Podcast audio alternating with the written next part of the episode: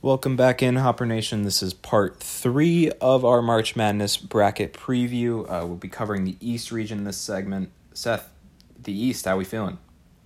Chuck, the East is another. East is kind of like the Midwest, even more so. Though I think there could be some serious craziness going on in the East. Um, like I mentioned in the in the Midwest one, I think Purdue is the the worst one seed. Um, I, I know they won the Big Tw- Big Ten, but I watched two of their games and I did not think they played well at all, especially against the press. So you get a physical team in their face, I think they're going to struggle. Um, but that kind of leads me into my my first talk my first talking point here. The eight nine matchup got Memphis FAU. FAU is a one and a half point dog. Pretty close game overall, and this is coming off Memphis just beating the lights off Houston. I know it was only a ten point game, but I mean it was never really close. Um, I'm going to start with Memphis here. Something that I really, really like about Memphis. They start four guards play the most minutes. All of them are seniors. Kendrick Davis, a guy, a bucket, averages 22 a game. Wow. Now, the, the the knock I do have on Memphis is that their free throw percentage is weak. It's not good, other than Kendrick Davis. Kendrick Davis is like an 88% free throw shooter. But other than that, not great at the lines.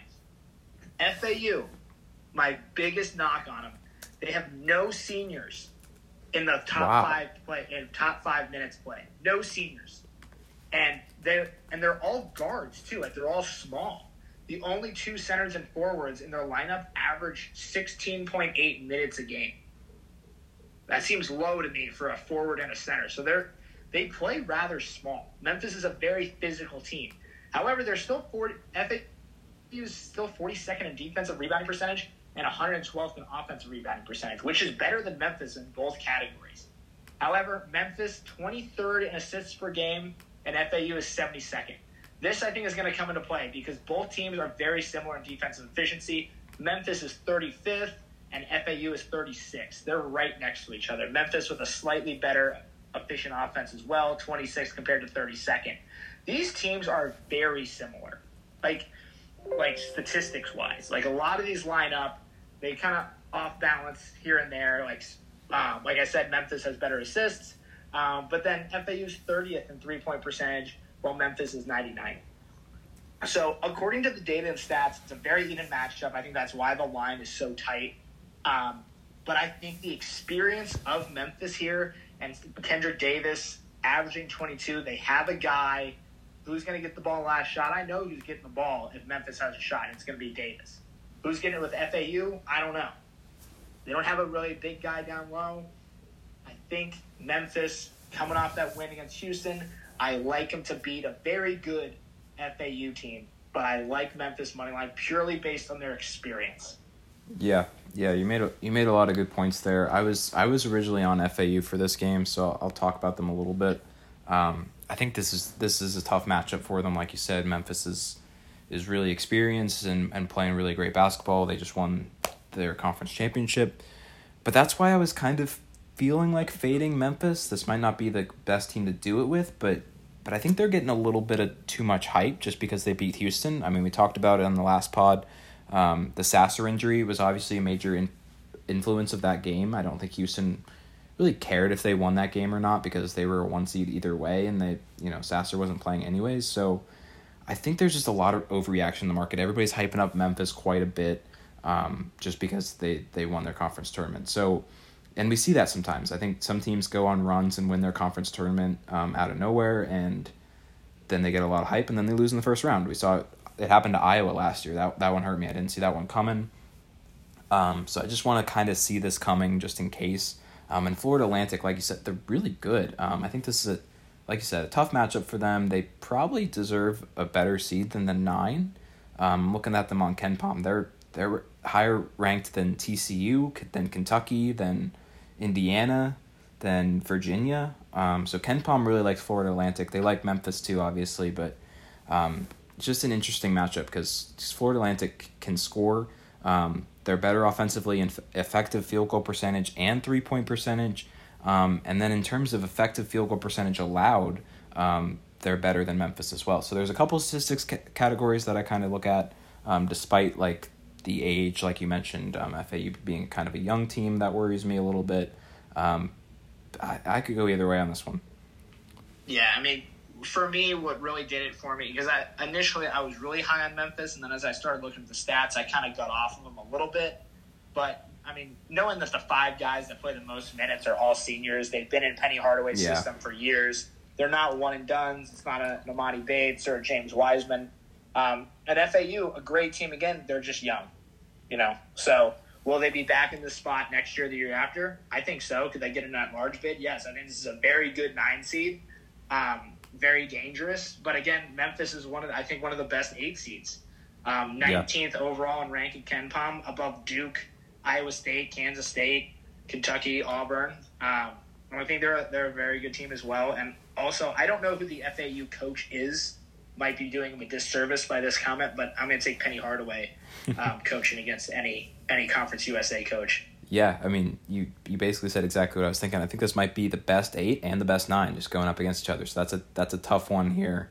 Um, we'll see how it shakes out. Um, one game I want to talk about, and this isn't, you know, this isn't a crazy fun game maybe for for most people. That it's not going to pop out on the bracket, but Michigan State USC, the seven ten at the bottom of this bracket. I am intrigued by the over, and let me tell you why.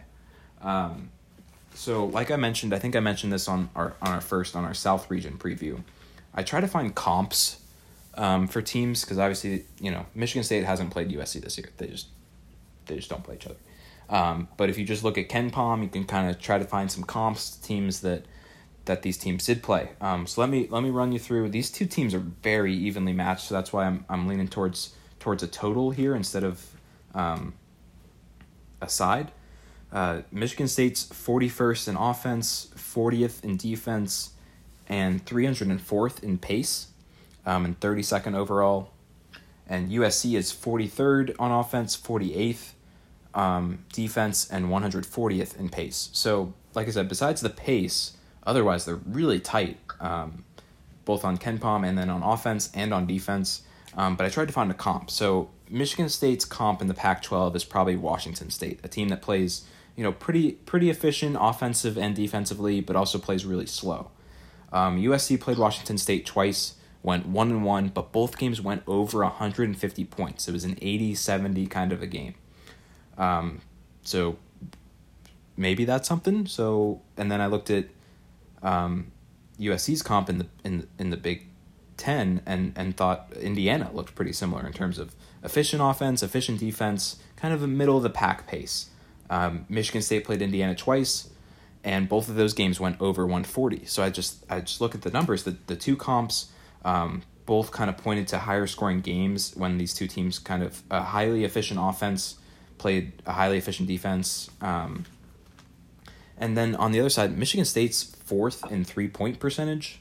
Um, and both of these teams have tournament experience. I saw something today. This is USC's third straight tournament appearance. Obviously, Tom Izzo and Michigan State are in it all the time. So I'm not expecting a slow start for either team either.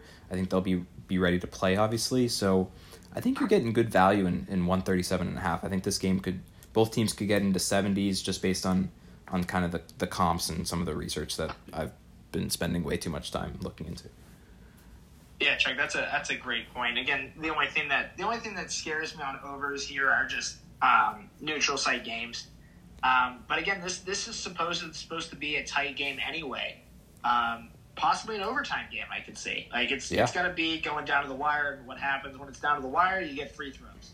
A lot of free throws at the end of the game. Um, so I could I could see that over definitely definitely cashing um, for that seven ten. Um, but mo- moving on to kind of projecting out this side of the bracket, um, I know we talked about this before we started recording, but I really like Duke to make the Sweet 16 plus 140 on FanDuel. I Thoughts? love that. I absolutely love it. Um, so a couple things, and I know you're going to get into this a little bit as well. We we mentioned Purdue. We think is the weakest one seed. I think they're. I think of all the one seeds, they'll be the first to lose. I don't know when it happens, um, but I like Duke. They're they're one of the hottest teams in basketball. They've they kind of had a slow start, slow middle of the season, but they they're catching fire at the right time, and I think they just match up really well against Purdue if they get there. Um, Kyle Filipowski can kind of match up against Zach Edey. Um, I'm kind of low on Tennessee. They have some injury bugs with Zeigler going down, so I just think the matchup. You know, obviously worried about Oral Roberts.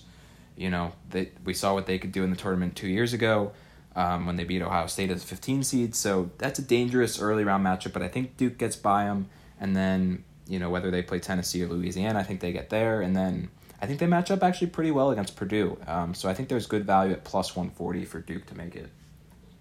Yeah, Chuck. This is this is a matchup of two I, of possibly the hottest teams in basketball. Oral Roberts is on I think a 19 or 20 game win streak, maybe more. Wow. They did not lose a single conference game. Um, and personally, I think they should get an 11 spot. Um, I, I love them in pretty much any 6-11 game other than Creighton. I think any of the other ones I, I like them in. Yeah. But just going against the Duke team, I think they got a terrible draw. Um, something else about Oral Roberts, they have a seven-five center who can shoot threes. um, he went to Arkansas last year. I forget his name. His name escapes me. But um, transferred to Oral Roberts.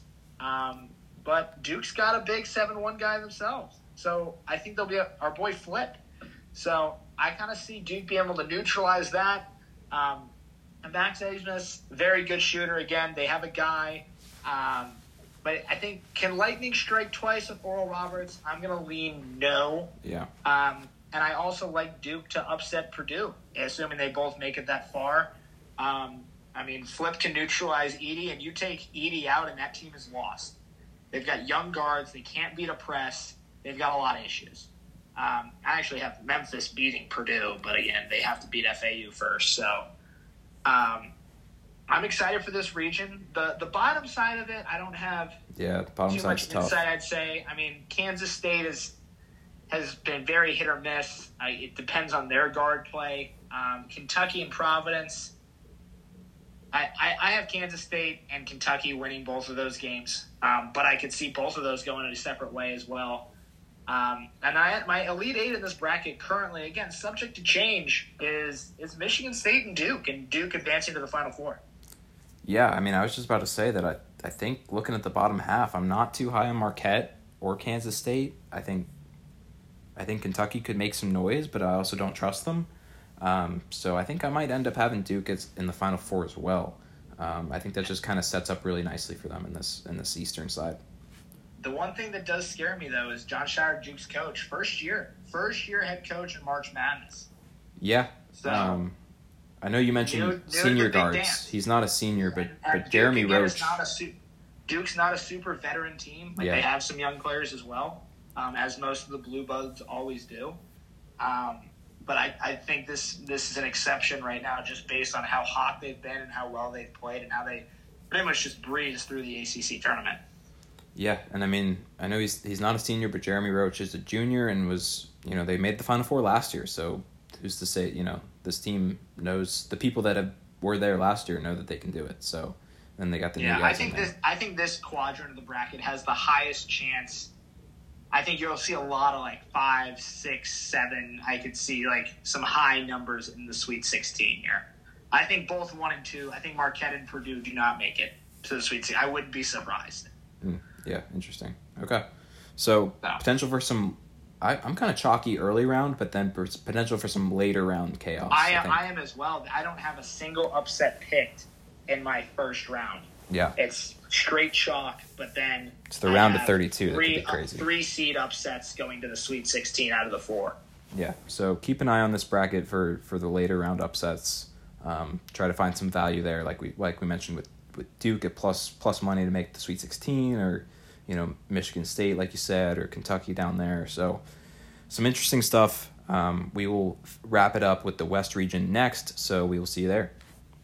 Best for last, baby. See you there.